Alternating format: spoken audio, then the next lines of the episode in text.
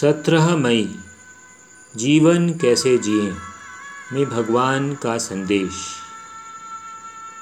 भगवान कहते हैं, शरीर में जो वृत्तियाँ मैंने दी हैं, ये स्वयं में अवगुण नहीं है। जिस तरह अग्नि निकलती है, कभी चिंगारी के रूप में, मगर जब यह तो हवा का झोंका तेज होता है, तब यह फिर तुम स्वयं उसे हवा दो तो। वह तेज होकर लपट भी बन जाती है। इसी तरह व्रतियों को मैंने तुम्हारे अपने शरीर के अधिकार में स्वतंत्र प्रयोग के रूप में दिया है।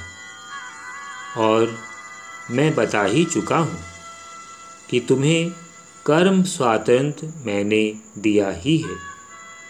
इन्हीं अधिकारों का प्रयोग जब तुम करते हो, तब कभी तुम्हारी इच्छा अनुसार ही तुम्हारी वृत्तियाँ तीव्र होती रहती हैं।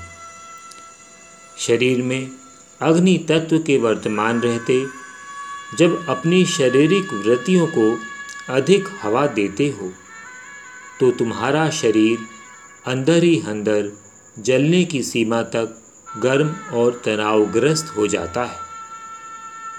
जब शरीर का कोई भाग अधिक जल जाता है, तब वह भाग बीमार हो जाता है। इस प्रकार इस जलते हुए अंग के रूप को तुम बीमारी कहते हो। इन सारी वृत्तियों को आवेग से ग्रस्त मत होने दो। जिस तरह सूर्य में सभी किरणें रहती हैं, इन वृत्तियों को उस अग्नि के साथ उसी में रहने दो।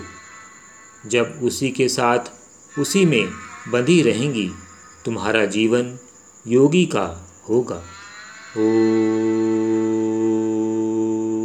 शिव हरि।